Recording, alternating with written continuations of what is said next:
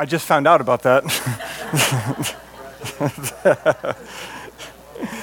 um, I got, yeah, we can't make decisions like that when Steve's out of the country. Um, but uh, yeah, my name is Dan, and I am the worship leader. Uh, I'm one of the elders here at the church, and I'm thrilled to have the opportunity to speak with you today. Uh, hopefully, you got a bulletin, and inside that bulletin, there's a piece of paper that looks like this. And I just want to bring your attention to this. This is an outreach at the First Church of Woburn. Now, um, many of you know that Pastor Freddie, who was here with us for, for several years, is up in Woburn. He's in the midst of a church replant. And we're calling it a replant because the church itself was uh, planted several hundred years ago, but he is now. Uh, he has taken it over, and there's going to be an outreach. So similar to like what Nicole was talking about, an outreach that's going to be Saturday, July 8th at 10 a.m. up in the First Church, Church of Woburn, and just want to encourage you to consider um, going up and and and, um, and joining that. Okay, today we are uh, not in Galatians. We're going to be looking into the life of Elijah. So why don't we get a Bible and let's look open up to 1 Kings chapter 19. Now, if anyone needs a Bible, please raise your hand nice and tall because we're going to be looking at more than just a few verses here today. And if uh, we have them in English and also in Spanish. And if you don't have your own copy of a paper Bible, then consider this a gift from the church but please read it. All right, 1 Kings 19. Why don't we stand? Let's read the word together. 1 Kings chapter 19, verse 1. And Ahab told Jezebel all that Elijah had done, also how he had executed all the prophets with the sword. Then Jezebel sent a messenger to Elijah, saying, So let the gods do to me, and more also, if I do not make your life as the life of one of them by tomorrow about this time. And when he saw that, he arose and ran for his life, and went to Beersheba, which belongs to Judah, and left his servant there. Verse 4 But he himself went a day's journey into the wilderness, and came and sat down under a broom tree, and he prayed that he might die, and he said, It is enough. Now, Lord, take my life for I am no better than my fathers. Let's pray. Lord, we just come before you today and just thank you for the opportunity to be in your word um, and just to, uh, just to be teaching it here today and just to gather together to exalt and, and lift your name up uh, above every other name today. I just pray for any other church in the city that's also doing that where the gospel is being preached. I just pray for ready hearts to receive the word and that you would just have your way in our time now. And I pray this in Jesus' name. Amen. All right, you may be seated. So, these first few cha- verses of chapter 19 show the lowest recorded part of Elijah's life. He is depressed, he's discouraged, he's exhausted, and he's really ready to, to give up. In fact, you'll notice his prayer wasn't, God, please save my life. It was, God, please take my life. And this, you know, this, this is one of those stories where I, I feel like it's a really relatable piece of a biblical character. Sometimes you see someone in the Bible who's operating in a really strong capacity, and you can think, like, oh, I might never be able to, to do this. But then you kind of see, like, the human side of the, the, the person. And this discouragement, this depression of Elijah is relatable. And so today we're going to be looking all about Elijah's depression. We're going to look how the Lord ministers to him and how he moves beyond uh, the cave. So I've, I've entitled this message Lessons from the Cave of Depression. Yes, he is under a broom tree, but we'll get to the cave part in a little bit. So before we look into this, some background. Elijah was a prophet during the period of the kings, and Israel at this point was split into Judah in the south and Israel in the north. And while Judah had some good kings, Israel, they were just, they were just all bad. Um, the nation of Israel was in full on rebellion with idolatry. And most of you will recognize the name of the king. He's an evil king named Ahab. And he's got a very notorious biblical reputation. So he's famous for a lot of the wrong things. However, at the end of his life, there, is, there was repentance. However, Ahab had a wife, and her name was Jezebel And she's just one of those characters in the Bible where there's really nothing posit- positive that can be said about her. And I bring this up because this is Elijah's mission field.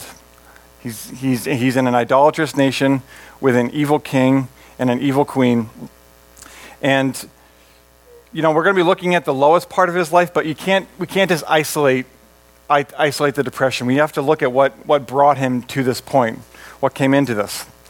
So, Elijah, he was a bold man and he had incredible, incredible faith. His introduction was a few chapters earlier when he walks into the presence of King Ahab and he tells him, There will not be any rain or dew until I say so, until by my word.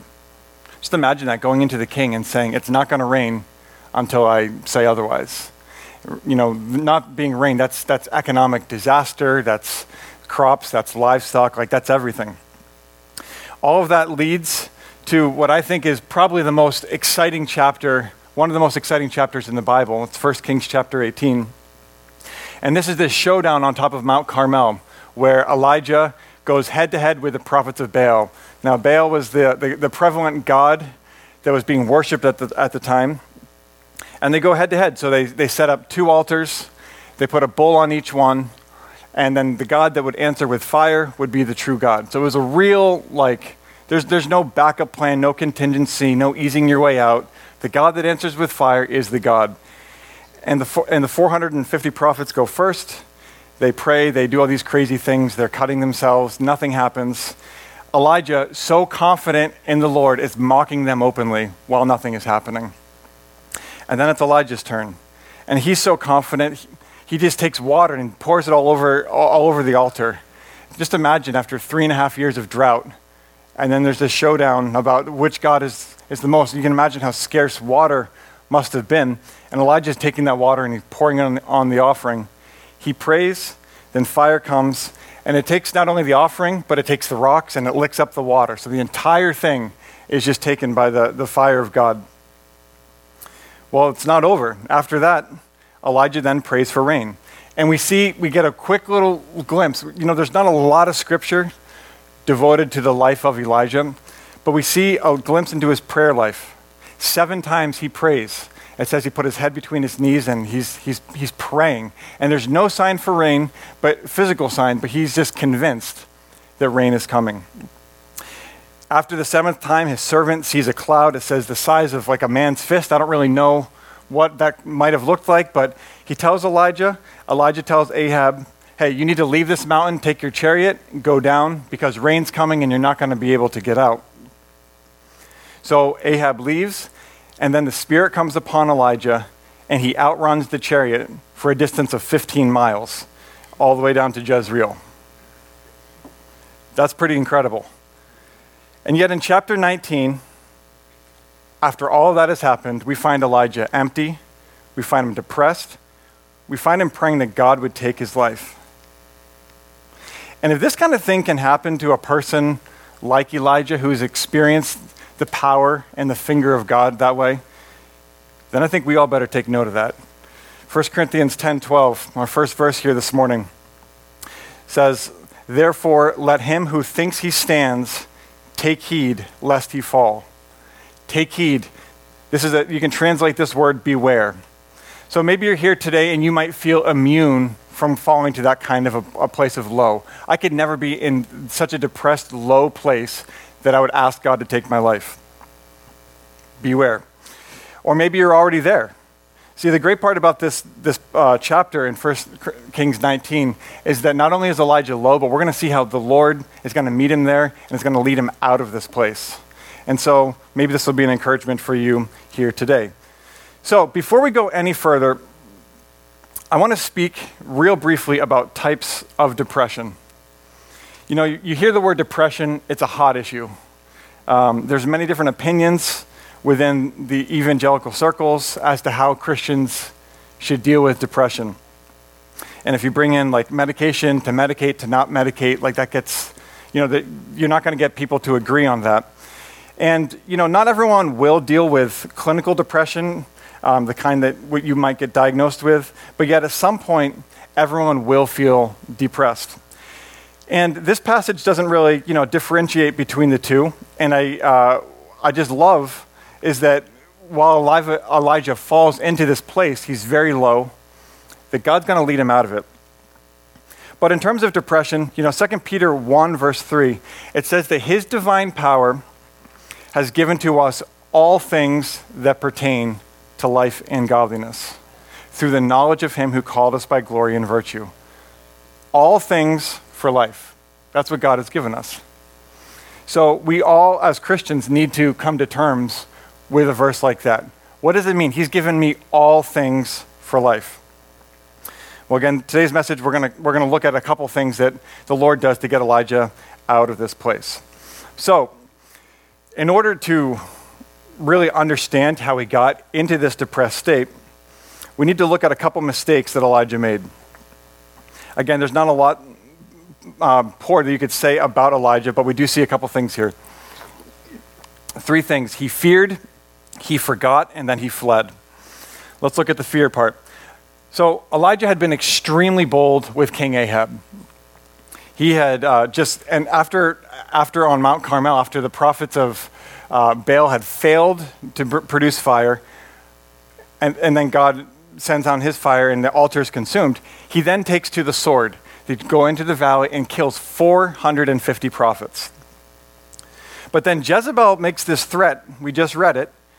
Verse 2. She says, So let the gods do to me and more also if I do not make your life as the life of one of them by tomorrow.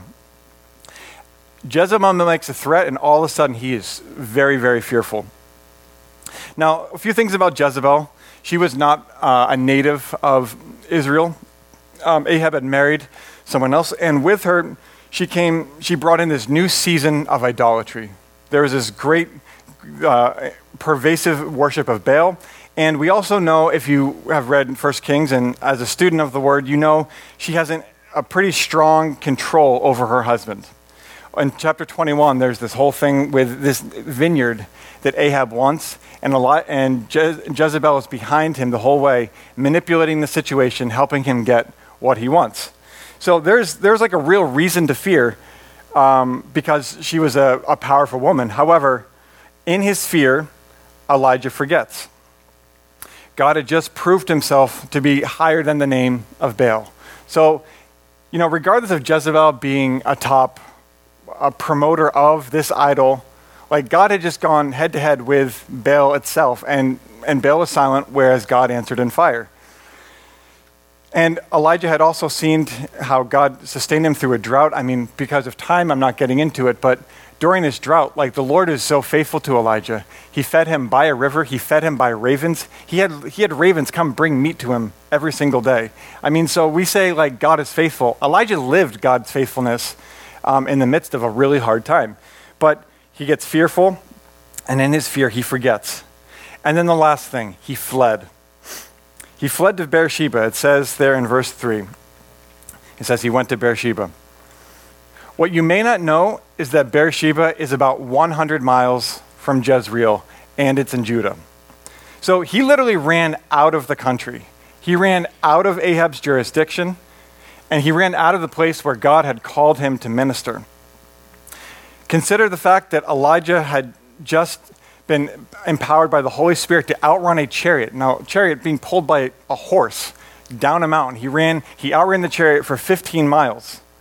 And that sounds pretty incredible. But his fear drove him almost 100 miles. You know, fear is an incredible motivator. And the spirit of fear really comes over Elijah as he runs for his life. 2 Timothy 1 7. If you don't have this memorized, I highly encourage you to consider memorizing this verse. God has not given us a spirit of fear, but of power and of love and of a sound mind. That verse, yeah, not, not of fear, but of power, love, and a sound mind. This is what happens when the spirit of fear takes over. You run out of your country further than you thought you were capable of going. So, you know, as I look at 1 Kings 19, I, I want to know, like, okay, so I, I understand the fear part, I understand the fleeing part, I understand the forgetting part, but why the depression? Like, why, what, what is the connection there? So I just want to offer a few reasons for this. You know, I think it's fairly clear that Elijah was suffering under an intense spiritual attack. there was a renewed spirit of idolatry that Jezebel brought in. And whenever there's a spiritual battle about who is going to be worshiped, just know that behind the scenes there's always warfare that goes with that. Um, the second thing, he bought into this lie that he was isolated, that he was the last one. Look at his prayer, verse 4. He said, It is enough. Now, Lord, take my life, for I am no better than my father's. And um, yeah, later in verse 14, later on, we'll get there, but he says, I alone am left, and they seek to take my life. Elijah really believes that he's the last believer alive. He's the last one. That's what happened to him in his mind. He's really kind of saying, like, woe is me. Um, and this isn't a position coming from a sound mind. He, he truly believed he was the last one. You know, at the end of the chapter, God's going to show him how that was wrong. God's going to show him that there's a remnant. The biblical model is that there's, there's a remnant, and it may not be a large one, but there, but there is one. And at the end, we see that there are 7,000 people who had not bail, bowed down to Baal. But back to verse 3 here, the very last part of verse 3. He left his servant there. So we see Elijah feeling alone, he believes that he is alone. And then the one person that might be helpful to him, we see him pushing him away. We see him saying, I'm good on my own. You need to stay here. And, you know, at minimum, his servant was someone who would have been helpful to him. In the previous chapter, you see him helping him with uh, various pieces of ministry. He was the one that was looking out for the, the rain cloud. But Elijah is pushing him away. And so verse 4 finds him under the broom tree asking God to take his life. You know, feeling alone, I think, is very relatable. and uh, it's one of those things where at some point you're going to feel alone. Many of you know that uh, I'm a public school teacher, and I used to work with a wonderful paraprofessional. She aided me in the classroom. She had great command of the kids, and she had been in the school for years she'd been in the school for so long that when I was helping her clean out a box a couple years ago, we found her original date of hire to the school, and it was three months to the day before I was born. So she had been there for a minute. She had seen the generations come through. But the best part, so she was an incredible asset. But the best part was that she loved the Lord. She was a Christian, and every single day I had the privilege of going in front of the, the kids of the city of Boston to teach them. And I had this camaraderie, this fellowship this, of, this, of this woman. Each day before the kids would come in, we would pray, we would lift up the challenges, and we knew there would be challenges coming through the door. So we were able to really pray together about them. Um, when something would come up throughout the day, we would often pray. And, you know, she was, she was older and definitely from the old school. And so when a kid started acting wild in class, she'd lay hands and pray the blood of Jesus over him, like right on the spot. Like she wasn't, she wasn't asking permission, right? And it was, it was just amazing to just to have that kind of workplace environment. Oh God, I'm in a dark place, but I've got my one, my, my one person, and that makes it okay. In 2020, she retired. A lot else happened in 2020. And that's all we're saying about that. But what followed for me was this sense, similar to Elijah I'm the last person alive here there's like self pity that crept into my heart. Like, because there's this weird thing where if you think that you're really the last person, then you must think, oh, well, I'm super important. I'm like the endangered species of like all Christians. So, and that's just like, that's just something that the Lord had to correct in me. It's, it's not true. Again, God's, God's always has a remnant, and in time He would teach me more about that. But as a Christian, you know, we need to understand what the words of Isaiah 41:10 say. God says, Fear not, for I am with you. Do you really need anyone else? As a Christian, you know, we need to learn not only that God is with us, but in those times when you feel alone, just need to get to the place of receiving comfort from the fact that God is with you and you never truly are alone. Jesus was alone. Jesus went to the cross. The Father forsook him, he turned his back on him, his disciples fled. Jesus knew what it meant to be truly alone. I don't know what it's truly meant to be alone, and I thank the Lord for that. So, back to Elijah. The last reason I want to suggest that he fell into this depressed place was that he was empty. He had just poured out mightily in ministry. And you know, it's easy to feel empty after serving because you are.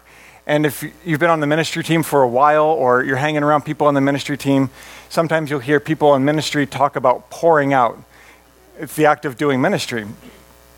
And, um, you know, if I were to take this water and dump it out, like, here's the most simple point for anyone to understand in this room. If I dump this out, this will be empty until it's filled back up, right? Because when you're pouring out in ministry, you actually are, you actually are giving of yourself. But for it to be filled back up, water has to go back into the bottle. And I have felt firsthand that sometimes there is a spiritual low and emptiness that can come off of a great spiritual high. So consider, again, everything in 1 Kings 18 that I just talked about. Um, that had happened. Elijah had poured out, and now he is empty. He needed to be refilled. And this is going to bring us to the first of five points that I hope to make today from 1 Kings 19. And don't worry, I'm a teacher. I'm going to say this more than one time, so if you don't get it the first time, it's, it's okay. We need to beware and we need to be filled.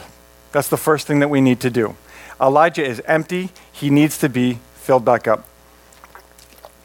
You know, we talk a lot about devotion life here at Calvary Chapel, having a time alone with the Lord time praying in the Word, uh, praying to the Lord, a time feeding on the Word of God.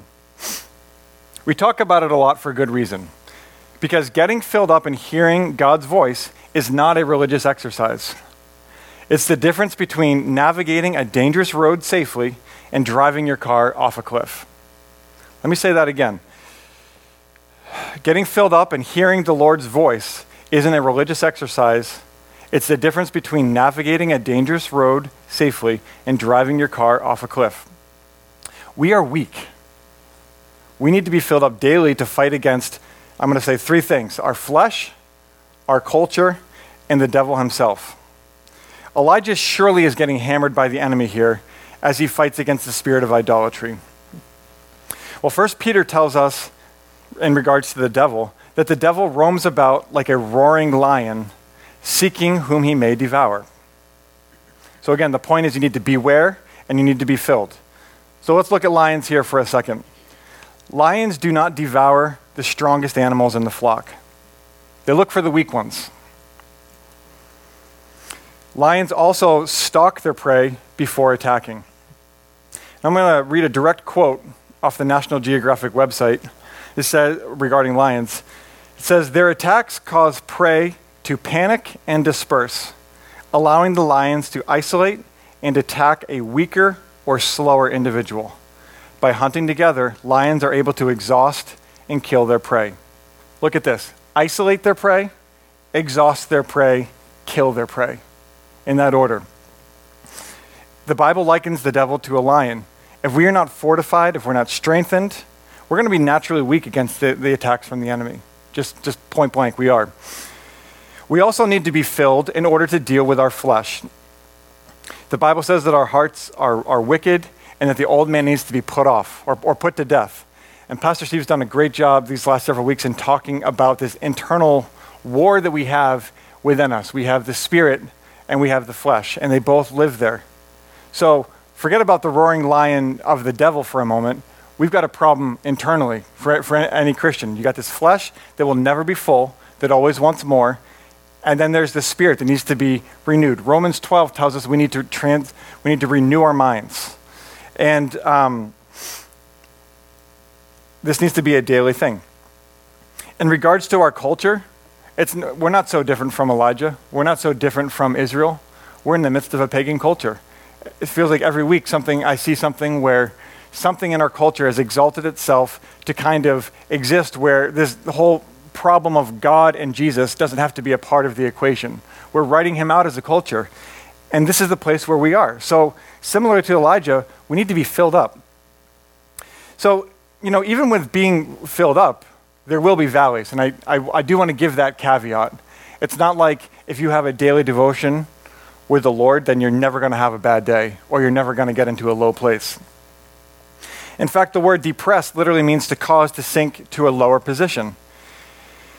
And the Christian walk is often described as a journey that spans from peaks and valleys. Um, I'm not excusing any of Elijah's sin here. I'm also not excusing any of my own sin because I've been I've already shared. I've already been in a place where I've been low like Elijah. Um, but sometimes you might hear this idea from Christians that like you know, it, it may not be said explicitly, but that it's not okay to be sad. It's not okay to be depressed. You might hear things that kind of make you think that living life as a Christian, everything's happy all the time, and I'm highly favored and greatly blessed, and this kind of a kind of a dismissive attitude towards having bad days. Now, if you're a child of the King, if you are a Christian, you are highly favored and you are blessed. But I do just want to say that Trials are promised to us. That's a promise. Jesus promised in this world you will have trials, you will have tribulations. But the next part is important. But take heart, for I have overcome the, the world. So it's going to happen, but our response is very important to that. So the second thing we need to, we need to, we need to look at whether you are struggling in a pit of depression or whether um, you're trying to avoid it entirely is that you need to be moving forward. We're going to talk about this one for a few minutes. Let's look at Philippians 3:12. Not that I have already attained or am already perfected, but I press on, that I may lay hold of that for which Christ Jesus has also laid hold of me. When you're in a pit of depression, you can lay there or you can put one foot in front of the other and you can move forward the Christian model for us, the biblical model, is that we are pressing on, just like that. And, and Steve has mentioned this the last couple of weeks as well, that, uh, and, and actually I think it was Pastor Serge, that our walk as a Christian, we're moving forward. We're not necessarily running, we might be walking, not sprinting, but putting one foot in front of the other. And to see this, let's look and see how the Lord ministers to him. This is powerful. Let's read verses 5, starting in verse 5. Then, as he lay and slept under a broom tree, suddenly an angel touched him and said to him, Arise and eat. Then he looked, and there by, a head, by his head was a cake baked on coals and a jar of water. So he ate and drank and lay down again. And the angel of the Lord came back the second time and touched him and said, Arise and eat, because the journey is too great for you. Elijah takes a nap and eats. In the Old Testament, when you see the phrase angel of the Lord, this is an Old Testament appearance of Jesus. So look what happens here. Jesus meets him in this bad, depressed, banged up place, and he tends to his needs. Elijah had shown transparency in his prayer, and Jesus meets him right there.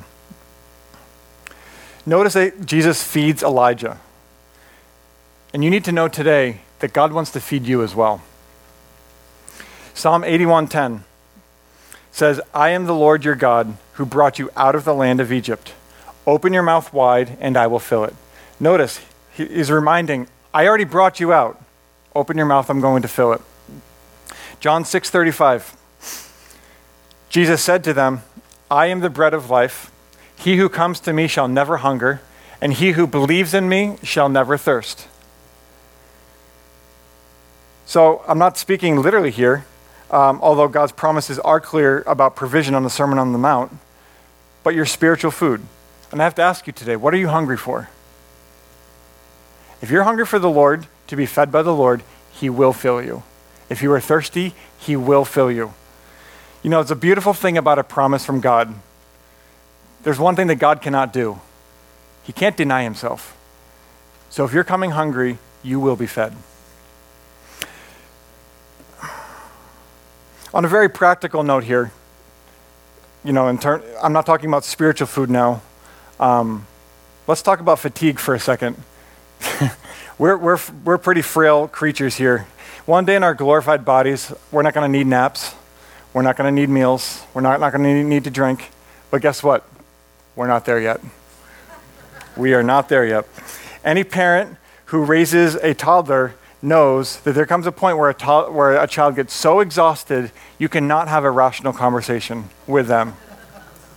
And look what the Lord does here.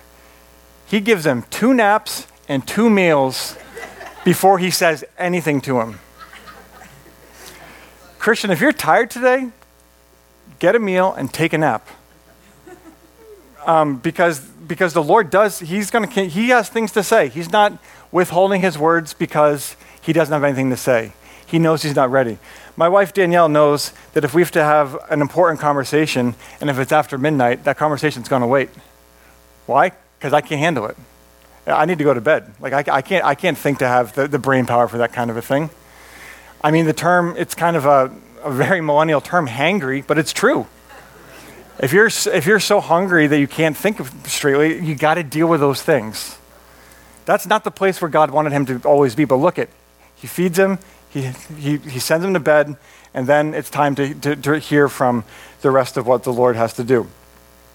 So let's look at verse 8. He arose, he ate and drank, and he went in the strength of that food 40 days and 40 nights as far as Horeb, the mountain of God. And there he went into a cave, and he spent the night in that place. And behold, the word of the Lord came to him, and he said to him, What are you doing here, Elijah? We're going to break down this question because I think God is asking some of you that question here today. What are you doing here? Look at the first question, the word in that sentence, rather. What? Elijah is going to give his answer in verse 10. So he said, I have been very zealous for the Lord God of hosts, for the children of Israel have forsaken your covenant, torn down your altars, and killed your prophets with the sword. I alone am left, and they seek to take my life. If you look closely, you'll notice Elijah doesn't even answer the question. God asked him, What are you doing here? And Elijah told him why he was there. That's not what God asked. Elijah gives an excuse. God wants to know what is the purpose that you're here? What was it that brought you to this place? God's not interested in his excuses. The second part of the question, he says, What are you doing here? Notice that Elijah, the God, didn't ask Elijah what happened before. This is encouraging, particularly if you're in a low place, even right now. God did not say, Why did you run 100 miles? Why did you leave the place I was, you were supposed to minister from? Why were you fearful? God does not ask that. He asks, What are you doing? Present tense. And if you're in a place of depression or discouragement, the past can really be a serious trap. It can be something that's hanging over your head. And when you think about getting out of that place, the past can come up and, and can really create problems. Oh, I can't get up early to have a devotion. I'm always too tired when I do that. Oh, I can't go out and pray. I always get distracted. My phone always rings. You're thinking through things in, in light of a past failure from that. Or even more personal, I can't apologize to that person. I'm surely going to just do it again. Right? Like, and so, so we get to this place where we need to, um, we need to learn to address current problems in spite of past mistakes. Philippians 3:13, if we could get that up there. It says, "Forgetting those things which are behind and reaching forward to the things that are ahead, I press on toward the goal for the prize of the upward call of God in Christ Jesus." The devil loves to bring up the past and hang it over our heads. But guess what? The Bible says that God's mercies are new every morning. They're new every morning. I need them every morning, and you need them every morning as well because we're not going to stop falling short. It's not like a one time thing. Oh, I got that out of my system. I'm never doing that again. We may fall down again, but we need to be moving forward. So the second point um, was be moving was be moving forward. And just to emphasize this like a little bit more, I want to um, I want to talk about David just for a second. You know, there's this thing that I I don't know, think anyone else talks about it like this. I call this the David mentality. This is the moving forward mentality. David was a man that knew how to get up when he'd fallen down. David was also a man that knew a lot about depression. In Psalm 13, this is a psalm that David wrote. David writes, How long, O Lord, will you forget me forever? How long will you hide your face from me? How long shall I take counsel in my soul, having sorrow in my heart daily? How long will my enemy be exalted over me? This is one of David's Psalms. David knew about feeling low, about feeling depressed. But David also, as I said, was, was someone that knew how to get up when he had fallen. Because if you know the life of David, he committed some pretty serious sins. The most uh, infamous of his sins was the whole Bathsheba incident, which wasn't really one sin. This was a snowballing of multiple things that included adultery, included murder, and a cover up story that was ultimately exposed. And the crazy thing about that, if you read that passage, is that if Nathan had not gone and confronted David and said, You are the man that had done this, we don't know if David would have come around. But ultimately, when David's confronted with this sin, his response is phenomenal. And I want to encourage you with this today. Let's look at 2 Samuel 12 20. It says, So David arose from the ground, he washed and anointed himself, and changed his clothes. He went into the house of the Lord and worshiped. Then he went to his own house, and when he requested, they set food before him, and he ate. David's response wasn't, Oh, I might just lust after another woman one day. There's no way I can get out of this hole right now. I can't, I can't make a change. He didn't say, I may try to cover up my sin again. He got back up. He changed his stinky clothes. He ate a meal. He went to the house of the Lord and he worshiped. He moved on. He moved forward. Again, the question to Elijah what are you doing right now, Elijah? What are you doing here? The last word that the Lord says is he uses his name. He says Elijah. God addresses him by name. We need to know that God is correcting him in a very personal way. It's not impersonal, it's not cold. You need to know, even in your lowest point, that you are God's creation.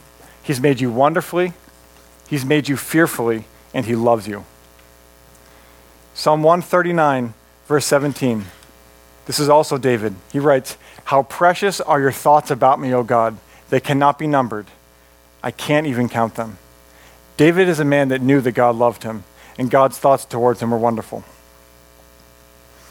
We're running short on time here, so in verses 11 and 12, if you know the story, you know Elijah comes out of the cave for God to show him another display of his power. There's wind, there's an earthquake, and there's fire, and they all pass before the mountain.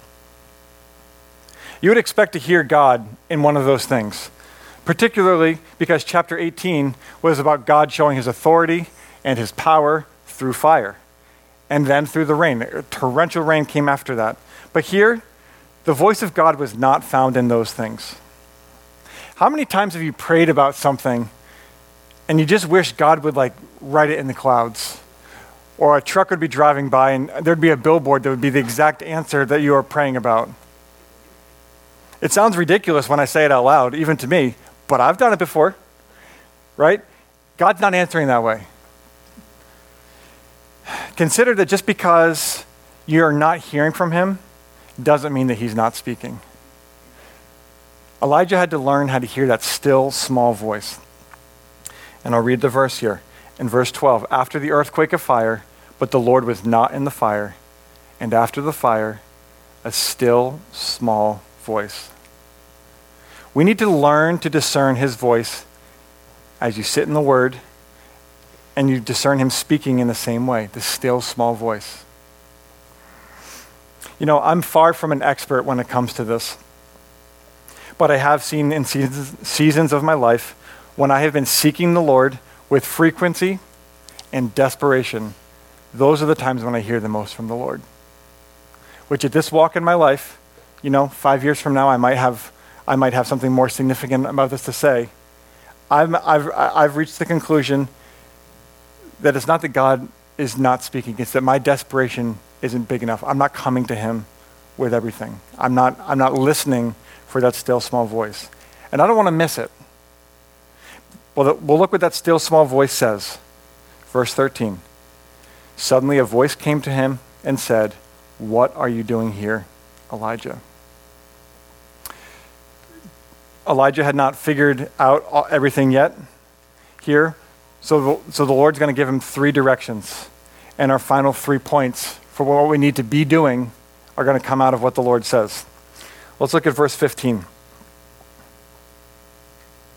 Then the Lord said to him, Go, return on your way to the wilderness of Damascus, and when you arrive, anoint Hazael the king over Syria. the first thing God says to him is, Go return your way. God's saying, Elijah, get out of here. And this might feel like unhelpful advice, particular, particularly if you are in a low or in a depressed place. Someone coming and saying, hey, get out of here. That's not, that may not feel helpful.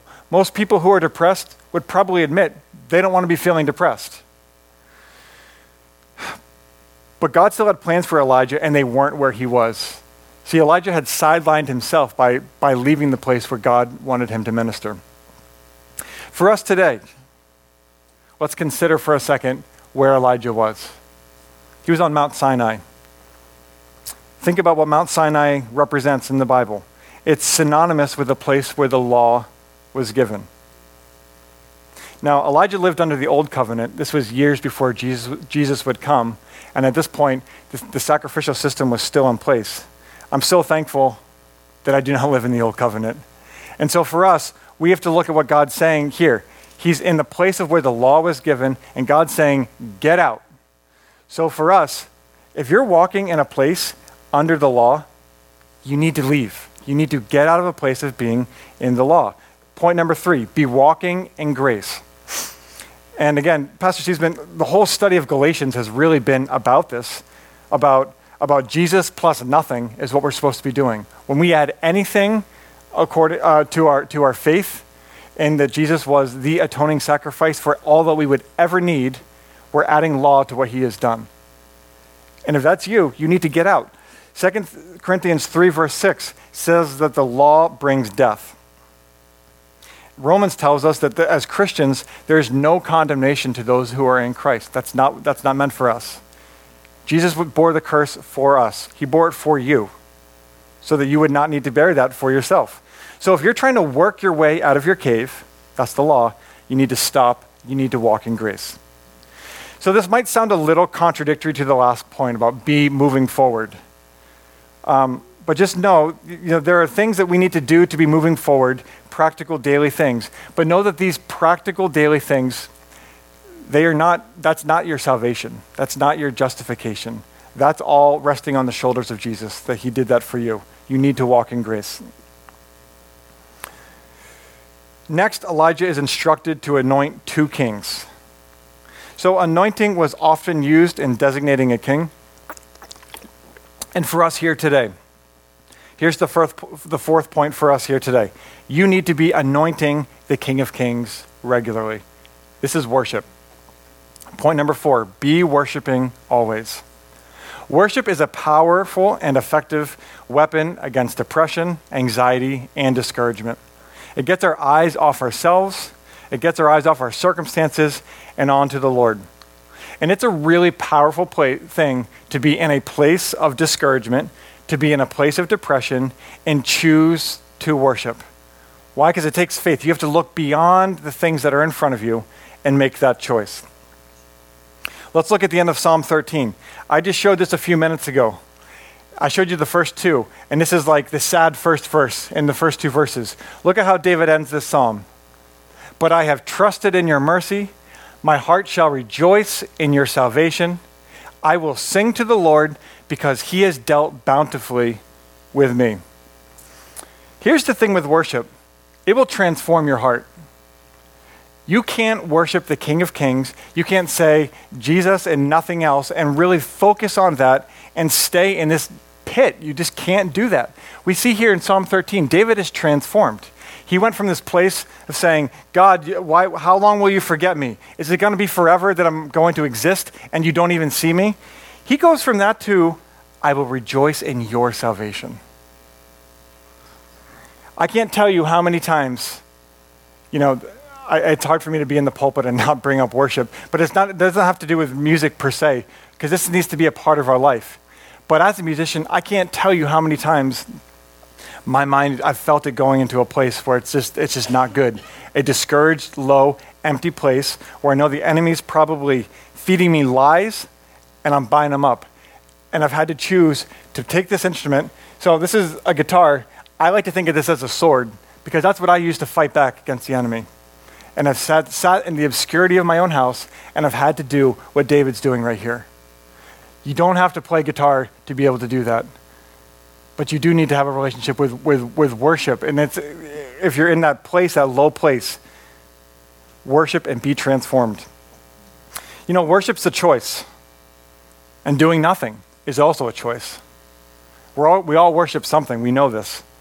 Um, and, and it may cost you something. And I just want to add on to this point you know, the, the Bible refers to worship regularly as a sacrifice of praise. So think of the word sacrifice. In a sacrifice, something dies. In David's case, his self pity goes onto the altar, it dies. He sacrifices that to the Lord.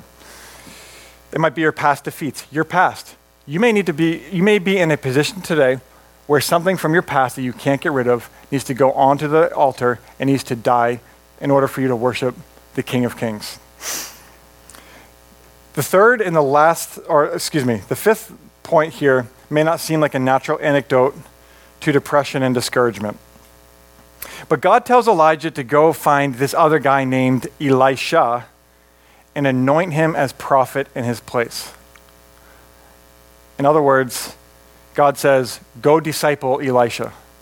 Point number five be a discipler. It may be strange for Elijah to be told to go pour out into yet another person when he's been in this low place. But similarly to worship, discipleship gets your eyes off of yourself. You should also know that discipleship is a commandment for all Christians. The Great Commission in Matthew 28, some of the last words Jesus gave before going to heaven were Go and make disciples of all men. Now, you might think, oh, I don't know enough about the Bible to disciple someone. Well, I want you to think about it this way find someone and tell them one thing that the Lord has taught you. And if they keep on listening, tell them another thing. You feed that person with what you have been fed. You know, we're big about discipleship around here from the two sevens, and the leadership of the church a couple years ago uh, read a book that was all about discipleships. And I just want to encourage you discipleship, the Jesus way of discipleship, it's not by finding a whole flock, it's not by finding 5,000 people and, and, and ministering in the way Jesus did. It's in the ones, it's finding that one person and, and pouring into that one person. So, the last thing about Elijah and Elisha we know that Elijah was a pillar amongst all biblical characters. But Elisha did twice the amount of miracles that Elijah did. Here's the cool part we don't know what's going to happen with the seed that's planted once it's planted. Because that's not our, that's, we're, not in the, we're not in the growing business, we're in the sowing business, right? And so as we plant the seed, the Lord does things here. And Elijah would leave and he would go find Elisha. And the last point and all of this before, before we, we close here is that God tells him these things, and Elijah has a choice. Notice that Elijah is obedient to it. Verse 19 So he, Elijah, departed from there and found Elisha, the son of Shaphat, who was plowing with 12 yoke of oxen, and he was the 12th. And then Elijah passed him and threw his mantle on him we have a choice to obey, we have a choice to put our head in the sand, but either one's a choice. So if you're in this place, I want you to consider what, what we've looked at here in these, in these verses and say, what, what, what am I going to do about this today? The first one, beware and be filled. The second one, be moving forward. The third one, be walking in grace. Be worshiping always. And fifth, be a discipler eventually Elijah would get out of this cave, and, and, and it would happen right here. And he would be put back into a place of usefulness for the Lord. But he had to leave the cave to do that. So at this point, we're going to wrap things up here. Um, I want to call up the worship team, and we're going to have prayer couples up front like we always do. So make it personal. What, what about you? Are you sitting here today in a place of discouragement or depression? Maybe you resonate with a place where Elijah began. And if that's you, I want you to come up and have someone pray for you. I want to share a real powerful verse. If you get the weekly emails from the church, this is in the bottom each week about our 9:30 prayer time. James 5:16 says, "Pray for one another that you may be healed." The effective fervent prayer of a righteous man avails much. If you're in a depressed state today, know that this is not God's best for you. If you're caught up in a place of past failure, you're having trouble moving forward, come up and receive prayer. Do not stay in the cave. And maybe one of these other things, you know, uh, whether it's you need, you need help with, with being filled or practical things, or you just feel stuck or not moving forward, your worship life needs, needs help. If any of this resonated with you, come up and, and, and get prayer. But, you know, there may be someone in this room who's never, who's never gotten to the starting point of all of this, and that's making Jesus king of your life. You know, this message today, it's really about sanctification. That's, that's the long process that we walk as, as humans, as flawed humans, where the Holy Spirit inside of us makes us more into the image of Jesus. But the first thing has to happen first, and that's you need to make Jesus king of your life. The Bible says that all have sinned and fall short of the glory of God. It doesn't have to be a big sin like what we talked about with David. Any small sins will make, you, will make it you less than God's standard, which is perfection. But again, the best news here gospel, it means good news. Jesus paid the price for you. So if you're sitting here and you've not put your faith in Jesus to have taken your place, conquered death and carrying your sin, if you've not repented and believe that, then this message really isn't for you. And so if you're in that place, I encourage you to come up and to be prayed for as well. Or anything else that you would like prayer for, please um, come on up. We see a couple people here. Why don't we all stand here together today? And I will close us in prayer, and then the worship team will um, they'll close the service. Father, I thank you for today. I thank you for your word. I thank you that you truly have given us all things for life and godliness. And Father, I just pray for anyone that might be in a place similar to Elijah today. I pray, Lord, that you know, just you minister to them and um, my own heart as well, Lord. I just uh, recognize um, that tomorrow morning I'm going to need to come to you and get filled up again as well, Lord. Let us be a church that's, that's filling up regularly. We pray this in Jesus' name.